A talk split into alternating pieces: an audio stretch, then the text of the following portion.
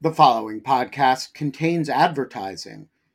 To access an ad-free version of the Lawfare podcast, become a material supporter of Lawfare at patreon.com slash lawfare. That's patreon.com slash lawfare. Also, check out Lawfare's other podcast offerings, Rational Security, Chatter, Lawfare No Bull, and The Aftermath. Cool fact a crocodile can't stick out its tongue. Also, you can get health insurance for a month or just under a year in some states. United Healthcare short term insurance plans, underwritten by Golden Rule Insurance Company, offer flexible, budget friendly coverage for you. Learn more at uh1.com.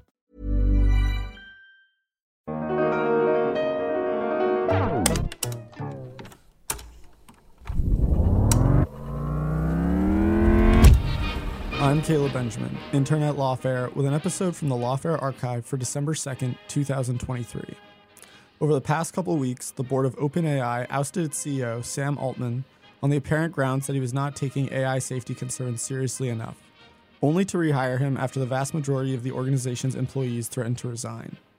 This week, Eugenio Lostri, Alan Rosenstein, and Chinmayi Sharma unpacked the chaos and its implications in an article on Lawfare.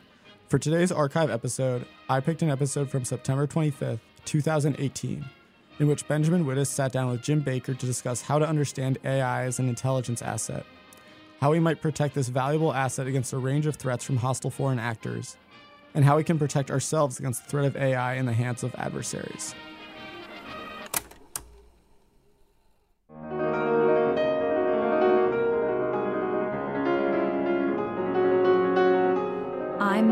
Fogel, and this is the Lawfare Podcast, September 25th, 2018. The U.S. has become the global leader in both defense and private sector artificial intelligence. Inevitably, this has led to an environment in which adversary and ally governments alike may seek to identify and steal AI information. In other words, AI has become intelligence, and those who work in AI have become potential sources and assets. And with intelligence comes counterintelligence. Jim Baker, a visiting fellow at the Brookings Institution and former FBI general counsel, is partway through a series of essays for Lawfare on the links between counterintelligence and AI. Two parts of the series have already been published on our website. On Monday, Jim sat down with Ben Wittes to discuss his work on the subject. They talked about how to understand AI as an intelligence asset, how we might protect this valuable asset against a range of threats from hostile foreign actors, and how we might protect ourselves against the threat of AI in the hands of adversaries. It's the Lawfare Podcast, episode 350 Jim Baker on AI and Counterintelligence. Let's start with the relationship between the two subjects at hand. Everybody wants to talk about AI why think about AI in the context of counterintelligence? Because if AI is really what people say it is and has the potential to be what people say it might have, then as a nation, we should really worry about protecting it.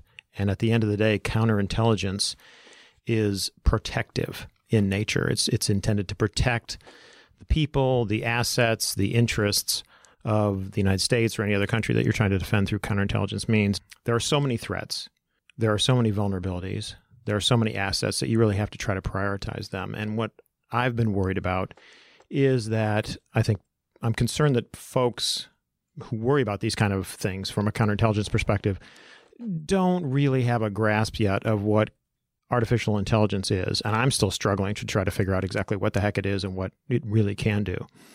Um, but I'm concerned that folks responsible in this area, you know, don't have enough of an understanding of what needs to be done to protect the AI assets of the country. Uh, in part because I think it's just a challenging field to get your head around, and it's changing constantly, and it's hard to figure out. And is it fair to say that the the obverse of that is also true that people who are in the AI field don't understand the counterintelligence risks that they are subject to and that, that the technologies that they are developing are subject to? I think it's mixed. I think some people understand it. I think some people are worried about it.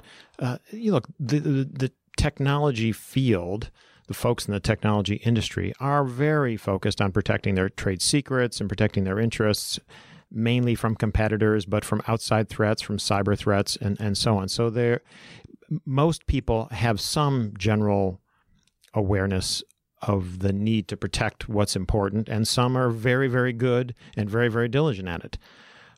What concerns me, I guess, is that AI is the, the number of people involved in some type of thing that they're calling AI, and we can put talk about that if you want in terms of like whether it is or it really is or it is not. But in any event, a number of folks are getting into this area, and I think not everyone does have a sufficient understanding of the of the threat.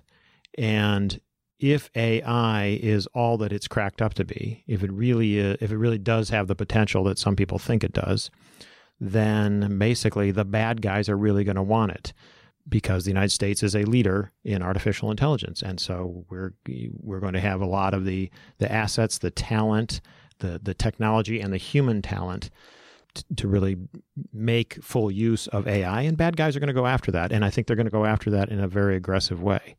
Uh, and and I assume we'll talk about it, but there you know there's a flip side of this too, which is trying to defend against the adversary's use of AI against us. And I, I, assume we'll talk about that at some point here. Right. So there's a lot of pieces of there, and let's let's now unpack them in sequence. So you've alluded to this, but why is AI different from any other set of technologies that foreign adversary actors may want to steal or compromise or uh, get a head start by uh, acquiring? Well, with respect to some things, the, there's some assets of the nation that we do a, a, very good job of trying to, to protect. There's other aspects of it that we don't, some critical infrastructure things, uh, elements that we have not done a good job of protecting from a cybersecurity counterintelligence perspective. But AI, look, I mean, I think it's just, it's hard at least I'm speaking for me. it is hard to get your mind around what AI really is. It's hard to really understand what it can do.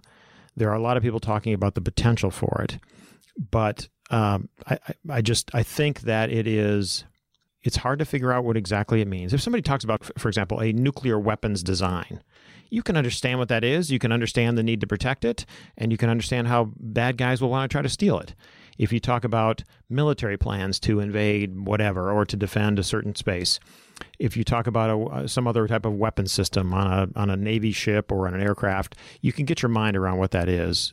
We're used to talking about that, and we can f- sort of figure out. I think if you put your mind to it, how to defend it and how bad guys are likely to try to steal it.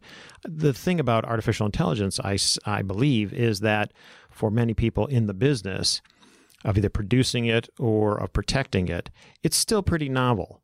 And it's and it's changing all the time and it's easy to I think misconceptualize what it is, what it constitutes. And what I mean by that is I I think of AI not just in isolation in terms of a computer program, let's say, but I think of AI systems that are integrated. It's computer programming. It's the people. Well, it's the people that do the programming. It's the people that develop it. So the people are assets that need to be protected and, and thought about.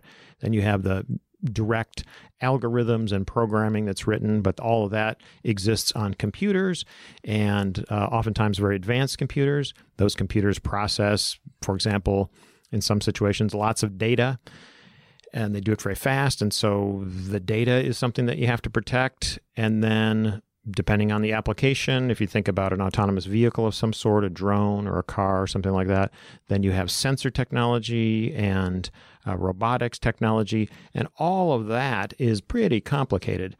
But if you're trying to protect against what adversaries are doing, you need to think about the, all of that as a systematic whole. And that level of complexity, that level of diversity of systems, I think makes it harder to think about well, what do I need to defend? How do I how how do I think about this? How do I protect this?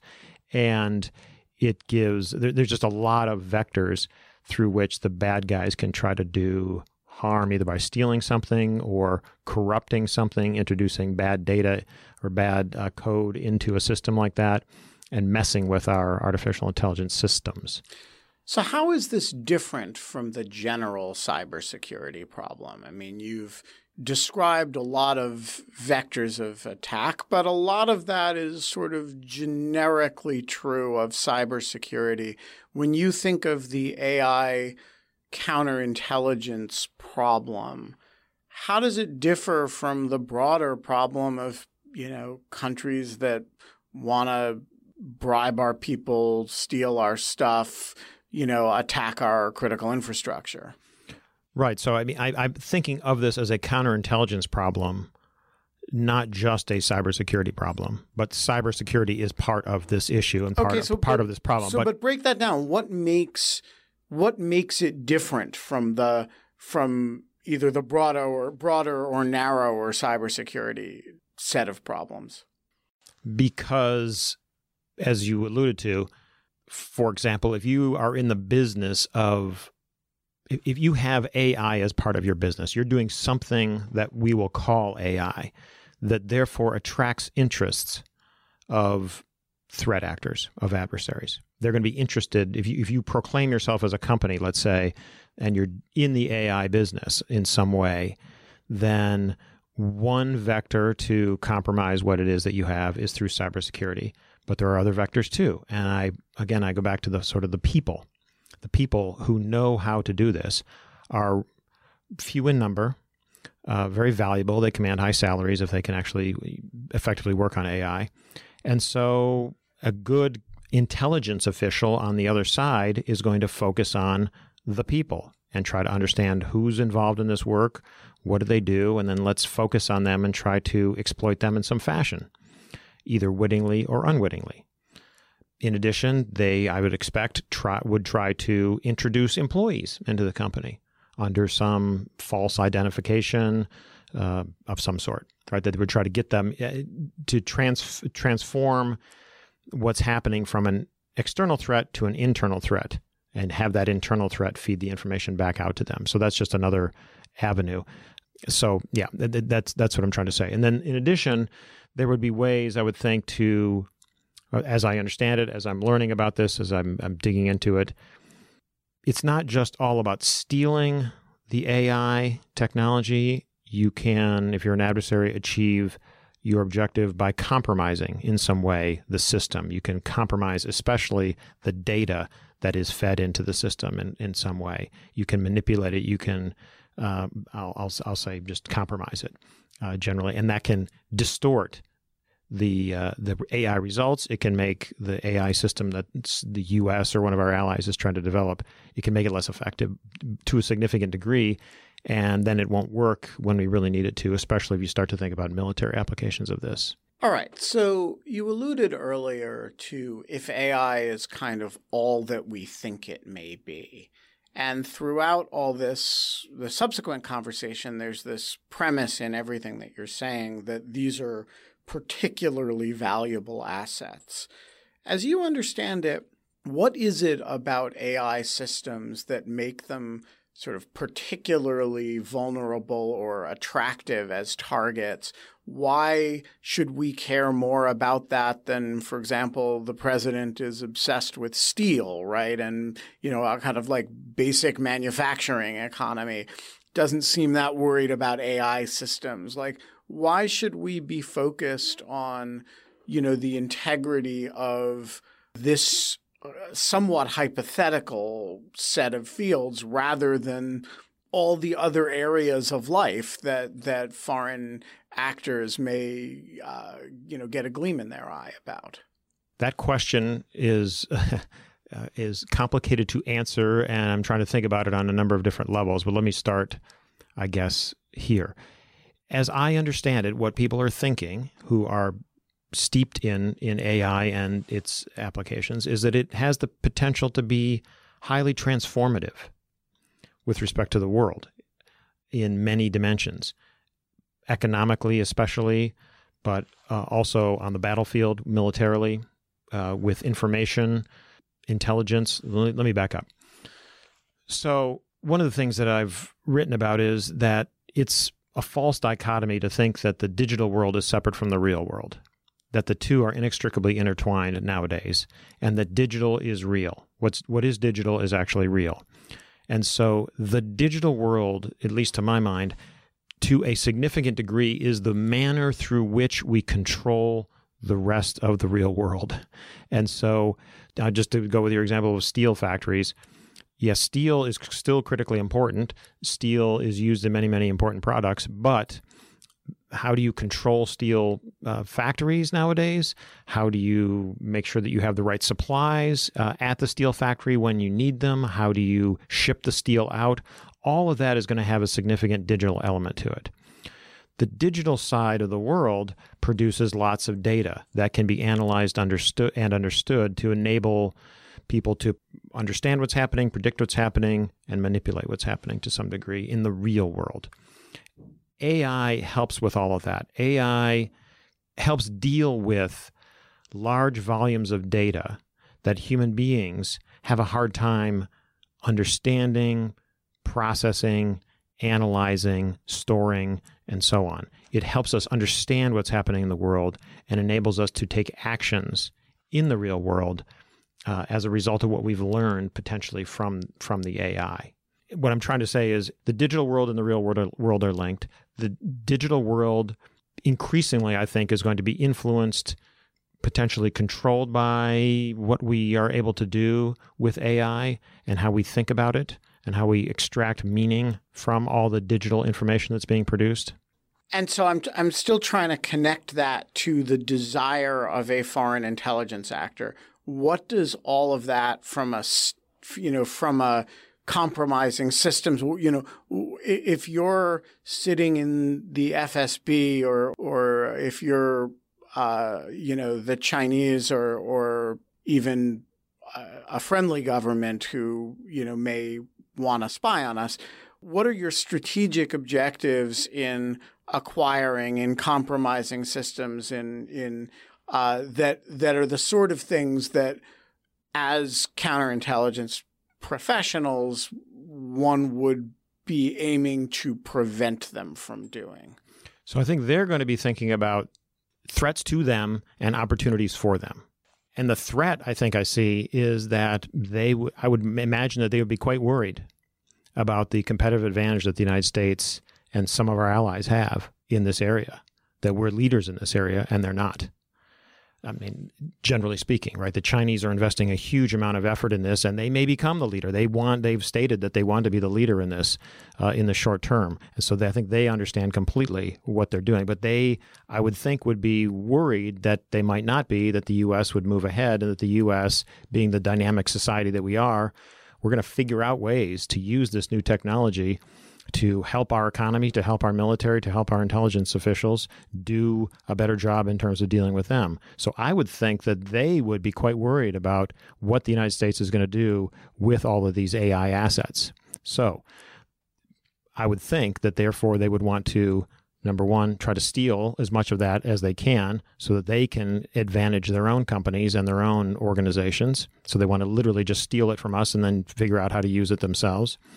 I would think they would want to compromise what it is that we have in some way to make it less effective, either by compromising the code, compromising the people to get them to work less effectively, or compromising the data that feeds into the AI systems that from which they learn, uh, and then they would, you know, thereby come up with bad results and and so on. To try to f- compromise the robotic systems, the sensor systems in some way, or to steal that technology but th- I I would think that they would be quite worried about what we're doing and therefore look for any way possible to steal uh, or thwart our ability to use it effectively. And so when you say they both uh, threat and opportunity, that's the threat side. Is the opportunity side merely the opportunity to do stuff that would prevent the threat, or is there or is there an affirmative opportunity side?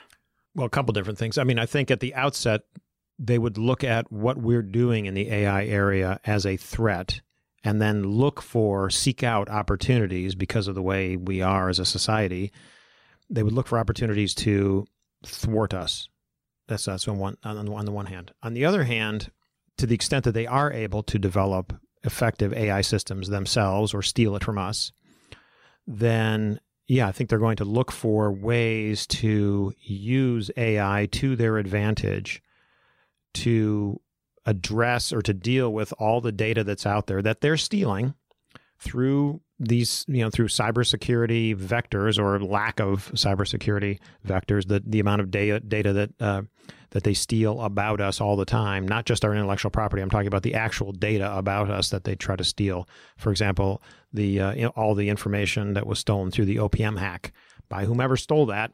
They have a lot of data about a lot of a lot of people in the government. So, let, so let let's break that down. Okay, you steal millions of uh, documents from OPM about every government employee with a security clearance.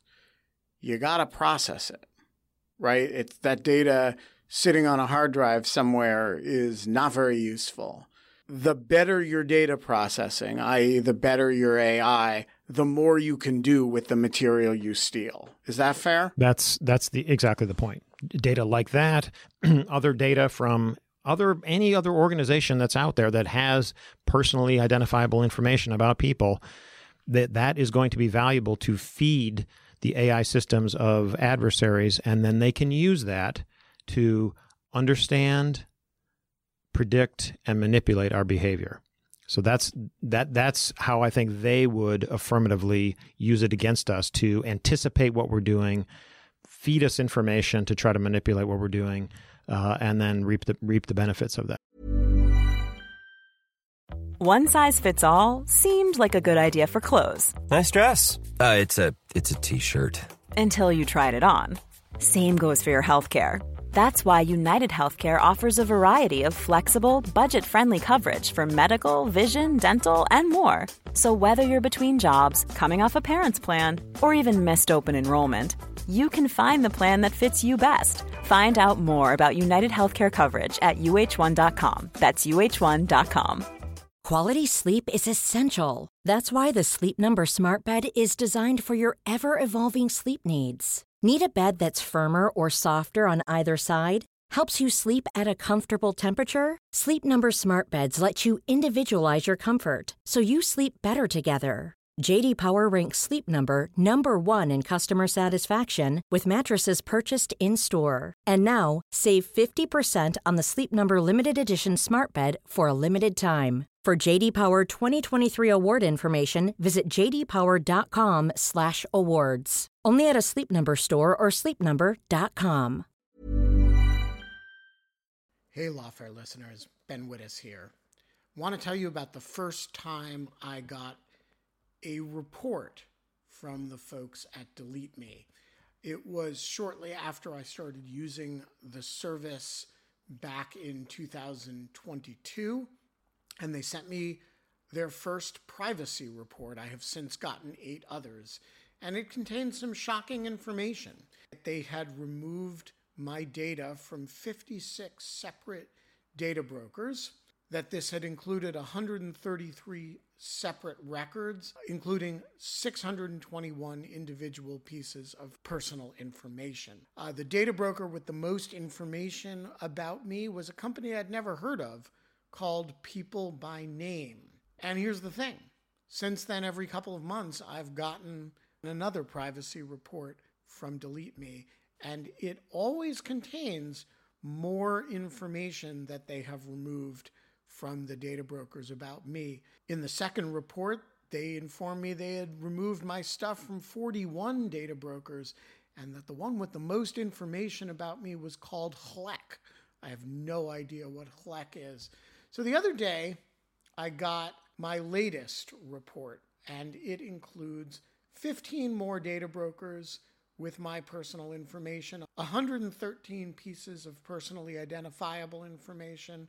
Big culprit this time is something called My Life. Well, I want to tell you that they don't have my life anymore.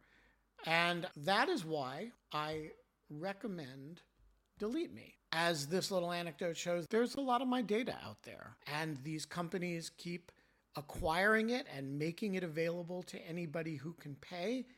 And I have uh, slept a little bit more easily ever since I found a, a, solution to this problem. And I want to stress, as I do every time, that I started using this before Delete Me started advertising with Lawfare.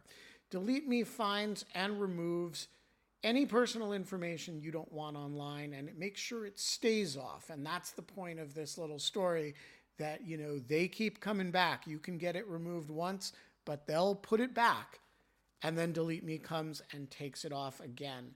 It's a subscription service that removes your personal information from the largest people search databases on the web and in the process helps prevent potential identity theft, doxing, and phishing scams. Delete Me sends you regular personalized privacy reports, just like the ones I've been describing, showing what info they found where, where they found it, and what they removed.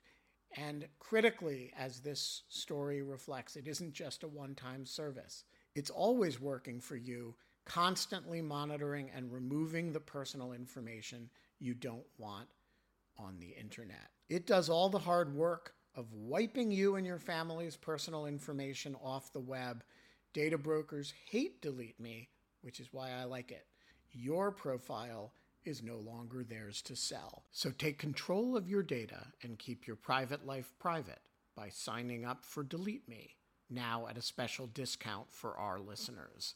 Today, get 20% off your Delete Me plan when you go to joindeleteme.com slash lawfare20 and use promo code lawfare20 at checkout. The only way to get 20% off is to go to joindeleteme.com slash lawfare20 and enter code lawfare20 at checkout. That's joindeleteme.com slash lawfare20, code lawfare20. So AI covers a huge amount of ground. In a very limited purpose sense, it's can you beat Garry Kasparov at chess, right? Which computers have known how to do, you know, since I was in college. At a more profound level, you know, people talk about a degree of processing speed and pace of of innovation that you're really talking about you know something like general purpose human level or greater level general intelligence. I assume that the degree of counterintelligence interest is to some degree calibrated to how generalizable the AI function is, right? That that if we're talking about a an AI that or a, a, a, set of AI ideas and principles and strategies that can do certain discrete things very well, that's one level of problem. But if you're talking about really kind of high end game changing data processing that kind of approaches human thought. You're really talking about a totally different level of problem in terms of the amount of energy that countries will exert to be the market leader or, or leader in, in that space. Is that fair? I think so. Look, it's again, I go back to what I said earlier. It's kind of hard. And keep in mind, I'm a lawyer and a policy guy, and so and I'm not a technologist, I'm not a computer scientist, I'm not a mathematician, I'm not an engineer, I'm not all that stuff. And so I find it challenging to really grasp and understand what it is we're talking about here. But based on what I've read and some of the feedback I've gotten from some of the of the posts that I've put out, uh, a couple things. It's hard to really describe what AI is. And I put out in a, one of the initial posts this phrase that AI is a machine that thinks. And that is probably what AI, well, that, that is potentially, not probably, potentially what AI could be in the future sometime. But I think the way to think about it is that it's an evolving field that has been in existence for a while, that has different, it, has gone through different periods of time. DARPA recently put out some, uh, they have a construct of three waves of AI, which I can talk about in a second but it's a prog- it's a field like any other technological field that is progressing over time, and in some instances, yes, what you say is, is, is right. There's there's certain times when AI has been used. Well, a program has been used, whether it's actually artificial and actually intelligence, right? It may not be either one of those, but it's a system that people developed that was able to do one thing, let's say play chess, really, really well because it could play a lot of different games against itself to a degree that no human ever could and during their lifetime, right? So it has that processing type of power and can, and can do that. But that's a very narrow application of AI, and that is hard to do. A lot of work went into that kind of thing, a lot of trial and error. And that it's important, but it's not necessarily transferable to other areas. More recently, we're in a phase now where we're going through uh, what DARPA talks about statistical learning, you might think about machine learning, where machines that are using algorithms developed by people are taking in data, assessing it, analyzing it, and trying to learn from it in some statistically valid way. And so that's sort of where we are now. That's very powerful. It transfers more to different areas. It's it's more transferable than the sort of the chess example, again, as I understand it. And the question is, well, what comes next? And how far can the field progress and how quickly? And can it move more to an area? And this is what what DARPA is talking about, what they're uh, putting money behind right now, is to try to figure out if there's ways for more contextual type of understanding by the system that can not replace human beings necessarily, but augment significantly what we what we're doing and help us make difficult decisions. And sort of that's the the next wave, perhaps, of, of where this is going. But eventually, right? I mean, the question or a question that's been asked many times is whether you could have some type of artificial system gain some level of intelligence, whatever that means, that would be comparable to a human being or at some point surpass what a human being could do. And whether those things are possible or not, a lot of people don't think they are possible or wouldn't be possible for many, many years. The prospect, at least it seems to me, that the prospect that they might come into existence is something that's going to make uh, adversaries really, really nervous and really, really aggressive in trying to steal, compromise, impact AI systems uh, in the way we talked about a few minutes ago. All right. So, with all of that as giant prologue, how would you describe the fundamental counterintelligence challenge in AI? I mean, you've described it's a whole field. It's a gazillion companies that are basically not operating in the classified sector. I mean, some of them are, I suppose, but your average person who's working in in in AI is not uh, an intelligence professional by any means.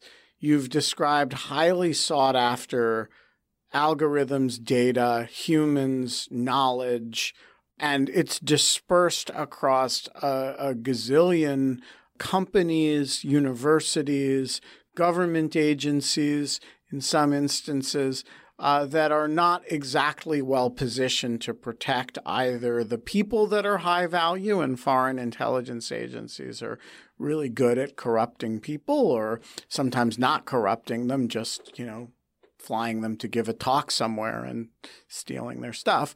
So you've described what seems to me like a basically hopeless challenge. And I'm I'm let's start with is it as daunting as all of that? Or is there reason to say well wait a minute the problem's a little bit more constrained than that?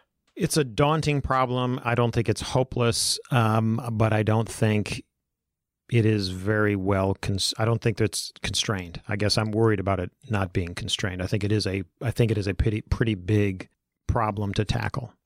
And so in the first instance i guess officials who have to deal with this problem and who should be thinking about this need to just simply number one understand what ai is and what we're talking about like just what does it mean and to gain some sufficient level of that number two once you have some understanding of that and it's going to it's going to be uh, intertwined with the, with the second part. Then you have to go out and figure out what is it what it is that you need to protect. Like who's doing what and where are they? Like what companies are actually working on this stuff? Where are they located? How, how many companies here are we talking about? I have no uh, idea. I literally have no idea. I literally have no idea, but I think that it's attractive, and I think a lot of companies are going to be trying to figure out how to make use of it, especially as their competitors do so and the competitors are, I think, going to gain some significant. Look, the, the way it seems, the people I talk to, the economists that I've I've read about or I've read uh, their work and and so on. People analyze the workforce and that kind of thing. If you can use AI effectively, you're going to be able to significantly cut your costs which means jobs will will disappear. That's what that means for human beings. The jobs are going to disappear. So there's a human cost to this. Um, so that's one thing. And then you'll be able to more effectively target, for example, your advertising and your sales, and you're probably going to have more profits. And so I think people are going to try to do this, even if they don't really get it right now. They're going to be forced into it by their competitors. I would I would assess. So in any event. I don't know how big the universe is of people working on this. There's, you know, the U.S. has an incredibly dynamic economic sector, and people are very creative, and they're going to be trying to, uh, they're going to be entrepreneurial and try to use this material or this uh, these uh, types of systems wherever they possibly can. So anyway, so getting your I, I don't think it's an easy problem to get your head around who's actually working on this stuff. In part because companies are going to want to keep this secret also secret in the sense that they're not going to really want their competitors to know what they're doing and teams of people developing some type of AI uh, product that they want to market, or internal companies or companies that are developing AI internally or using it internally. I don't think they're going to want to necessarily advertise that all the time. Certainly, there are companies out there doing that and explaining how they're using it and and and making everybody know, making everybody aware of it. But uh, I think it's a hard thing to get your hands around that which it is you need to protect. But then you got to protect it. I mean, you got to go out and be pre- proactive with these companies and to develop those relationships. Governmental entities like the FBI are going to have to go out and develop those relationships proactively and build partnerships in some way that's effective. So, if you could identify one, two, or three things that you would have to do, I mean, in any of these broad based distributed counterintelligence challenges, uh, I'm thinking about the defense contractors, for example. You have to start by identifying your priorities, right? You can't protect everything about Lockheed Martin, right? You can't protect everything about Raytheon. So you're not protecting their logo, you're not protecting their website, you're protecting their classified material, right? What are the aspects here that are high priority to protect. And you would say, okay, if we can identify and protect the following things, will make a big difference. So I, I'll I'll answer that, but I would put a big caveat at the start, which is I would really not want to be overconfident in my ability to answer that question effectively because I think this is such a dynamic area that it's hard to predict what is really going to be transformative in the next couple of years. So, having said that, yes, I mean, I think you could start with the military applications of AI systems. And again, the system. So it's not only the programming, it's everything else that goes along with that the sensing, the robotics, and all that stuff. And the high, high speed computing systems that are going to make some, I think, significant advances over the next couple of years, as I understand it. So I would be worried about that. I would be worried about the critical infrastructure of the United States and thinking about applications of AI that might go into that, especially, especially, we haven't really touched on this, the use of AI in the cybersecurity domain, or in the cyber domain, I guess is a better way to say it, where adversaries are using AI to more effectively find and exploit vulnerabilities in systems. And just they can just do it faster they can do it better. Now ai can also be used to thwart that kind of thing.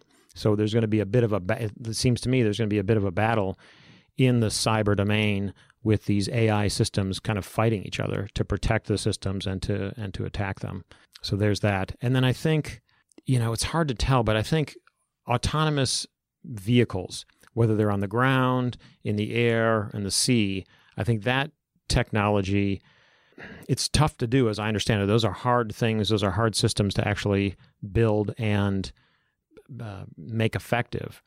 But that to me seems to be a, I don't know, I guess I would call it maybe a leap ahead type of technology that is hard for me to predict how transformative it will be, but I think it will be uh, in all those different domains. if it can be brought uh, into widespread use. So that's those are the kind of the, off the top of my head three things that I would worry about. But again, I just I'm quite worried that it's hard to understand, get your head around all this, especially when you talk about the potential for significant economic dislocation, people losing their jobs uh, in a variety of different ways, and perhaps very quickly is what a lot of people who sort of again focus on the economic implications of this and i don't know what that means for societies just generally i think it'll be transformative though you know, you've been out of government now for six months. How on this is the U.S. intelligence community? I mean, is this something that, you know, counterintelligence people sit around and scratch their heads and say, we got a big problem in this area? Or is this something that you kind of came out of government and said, you know, people aren't talking about this enough, and we need to sort of do some of the groundwork because I have this sense that this is a bigger deal than it's than it's uh, being given credit for. So I don't want to get into big trouble through this podcast. So I will be careful. How about little trouble? no, I don't want to get into any kind of trouble. So I'll be careful how I answer that. And I think I'll just go by the public, the information that's available uh, available publicly. I mean, look, I think from the from the public information, the Department of Defense is all over AI. I mean, it, it's clear they are quite focused on it. They're quite, I think, aggressive in thinking about how it can be used in the military environment, but also in a way that's consistent with long standing DoD policy that the United States is going to adhere to the uh, laws of armed conflict and that kind of thing, right? I think so. I think it strikes me that DoD is trying to do this in a in an aggressive but thoughtful way. That's my impression it's a little bit harder to unpack from the public record what exactly the intelligence community is doing. So I can't really comment on that. But um, I am, I guess I, I would just say I'm thinking about these issues and I'm writing about this stuff because I do think it has to be a priority. And you know, we're still in a post 9 11 world, and the FBI and other government agencies are rightly focused on terrorism. It's terrorism hasn't gone away. It's something we should be worried about. But as a result, sometimes counterintelligence takes a back seat to counterterrorism. And okay, fine, I get that. I understand that. I don't think that's necessarily the right choice all the time. And what I'm trying to say is that from a counterintelligence perspective, from a national security perspective, we need to pay attention to what's going on in the AI world and we need to think deeply about the threats because they're quite significant. They're potentially quite significant. And it is worth investing the time, effort, energy, money to make sure that we're doing what we need to do to protect those assets. I want to come back one more time to the parameters of the problem before we wrap up. You've described at least two and maybe three or four at one level separate, but at another level interlocking problems. And I want to try to both aggregate and disaggregate them. On the one hand, you described, you know, the US being a leader in this area, that presenting threats to other countries, uh, driving threat perception in other countries, and so them trying, seeing opportunities and trying to deprive the US of the leadership role by stealing assets or you know busting systems or whatever. On the other hand, you also described AI applications being used against US interests. For example, China using AI driven processing systems to go through uh, stolen OPM data, right? And um, well, I didn't say I knew who had stolen the OPM data, but just whoever did could use it in that way let it, with AI. Let us say just, it, it has been publicly reported that China was behind the OPM hack, and whoever stole it, given that it is large and and uh, a, a, large data set, would want to go through it as efficiently as possible. Is that fair? Whoever did it, yes. I'm not confirming or denying anything in um, regard. So I guess I'm trying to figure out how much of the problem here is an arms race. We want it before other people get it, and we want to protect that of it which we have.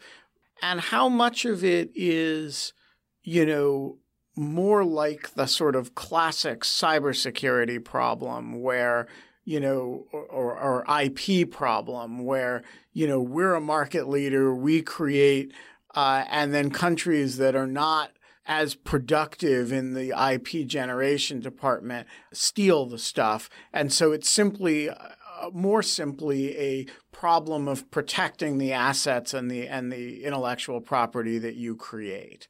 Is it fundamentally more like the IP problem, or is it fundamentally more of an arms race problem, or both? That's a challenging question to answer. It's probably both at some levels, but it is it's probably more like the at least I'm thinking about it right now. I think it's more like the well, it has elements of both. It's more like the IP problem in the, in this to me at least off the top of my head. The arms race model, if you will, presumes that both sides can have the resources to escalate that they have the technology and the economic resources to build complicated weapon systems in larger and larger amounts. That's how I would think about that. Here, again, based on what I've heard, based on the folks that I've talked to, the things that I've read, there's not that many countries that actually can do this. It's limited. It's probably the U.S. and its allies, and and not all of those allies can can probably do this. It's China, and then the European Union to some degree, probably lesser than those two, and then and then it drops to some degree and I'm not sure how far it drops. But so, therefore, I don't think every other country is going to be able to, on their own, keep up in some types of some type of arms race scenario. So therefore, they're probably going to want to exploit. It, it, so it'll be an as- asymmetric challenge in that sense, right? Where countries that could not produce this on their own in any way, shape, or form are going to try to steal or compromise, steal our our system, steal our technology, steal our intellectual property in the AI area, or compromise it in some way because they can't they cannot simply do it on their own. So that's that's how I would think about that problem. One of the things you talk about in your posts is the difference between explainable AI and what you call ethical AI. And this is a distinction that I won't even try to flesh out here, but that strikes me as important in this larger conversation because we're reading all these stories about the way different countries deploy surveillance technologies and um, and also the way different countries uh, therefore could be expected to use AI technologies in interactions with citizens once they have have access to these technologies. Uh, and so I'm I'm just interested for your reflections on that. Is there, you know, in a world in which uh, China is assigning social credit scores to people based on their compliance with rules, and we are afraid of making adverse judgments about people's credit scores based on you know, behavioral patterns that may correlate with, say, race or ethnicity or, or whatever. I'm, and I'm not advocating that we not be concerned about that. You know, you are describing a very asymmetric mode of deployment of these possible technologies. And I'm just curious how that interacts with the counterintelligence concerns that you have about the technologies. So I'm working on a supple- another piece that, that addresses this in, in much more detail. But basically, explainable AI is basically that. It's you can explain what's going on. That that somebody, a person or the system itself, can explain in a way that a human being can understand why the system did what it did. That's pretty much what explainable AI is. Ethical AI, to my mind, just means not just mean it's really important, but it means that the AI system is not biased in some unacceptable way. For example, based on race, gender, ethnicity, something like that. They can systems can be biased intentionally or unintentionally, and in this area in the United States, we're probably talking about unintentional bias that could come from the programmers themselves, or more likely comes from the data that is fed to a system, for example, and the data itself is biased in some way that people don't really understand, they didn't perceive it. So those are the dangers there. There's a couple things that I'm, I'm worried about in this area. One is I, I do worry about if in the United States and in other democratic countries, I, I think we will want to insist on explainable AI and ethical AI, not some type of black box AI that nobody can really understand or explain. Right? I just don't think, for a lot of societal reasons that we could have a long conversation about, we don't want that kind of AI. So we, we don't want it for several reasons. We don't want it because it could produce injustice, and that would be obviously bad, but also could be a big waste of money because the thing doesn't actually do, if you can't explain what it's doing, it may not do what you're paying for. And so then it's just a waste of money. And to my mind, I think of it as junk AI. That, that just it's not really AI. It's just kind of a system that was sold to somebody with some type of expectation that it would work in a real operational environment, and it doesn't and it's a waste of scarce resources, or it sends, let's say, counterintelligence officials or counterterrorism officials chasing the wrong person, which is again a waste of resources and will result in some type of injustice to that person, having the government come down with the full weight of its investigative authorities on somebody's head, or uh, and improperly so, or scooping up data about lots of people uh, that it shouldn't have and that it shouldn't be analyzing and it shouldn't be storing and, and so on. So I'm worried about it quite a bit in that way. And then I'm worried about the adversaries who may not care about wasting money and they may not care about the injustices that might result from the use of unethical AI. They might just get a good result in certain circumstances and they like it, and so they go ahead and use it.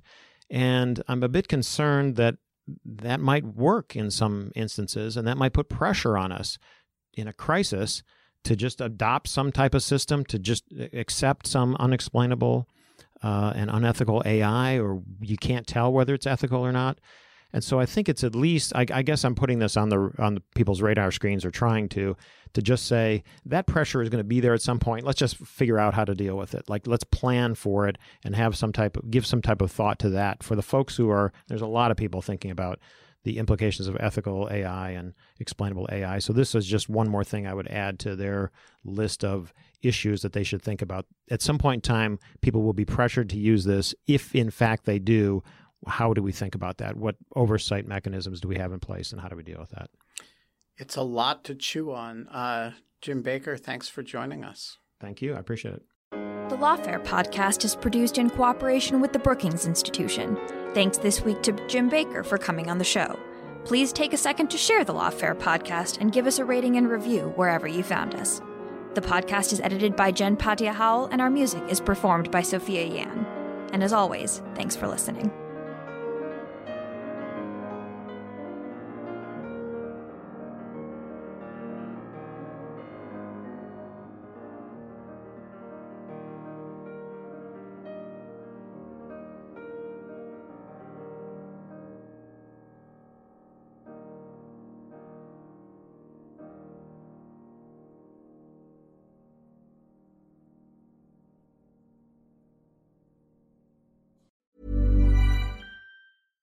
This message comes from BOF sponsor eBay. You'll know real when you get it. It'll say eBay Authenticity Guarantee. And you'll feel it. Maybe it's a head turning handbag, a watch that says it all, jewelry that makes you look like the gem, or sneakers and streetwear so fresh every step feels fly. eBay gets it. So look for the blue check mark next to that thing you love and be confident that every inch, stitch, sole, and logo is checked by experts. With eBay Authenticity Guarantee, you can trust that feeling of real is always in reach. Ensure your next purchase is the real deal. Visit eBay.com for terms.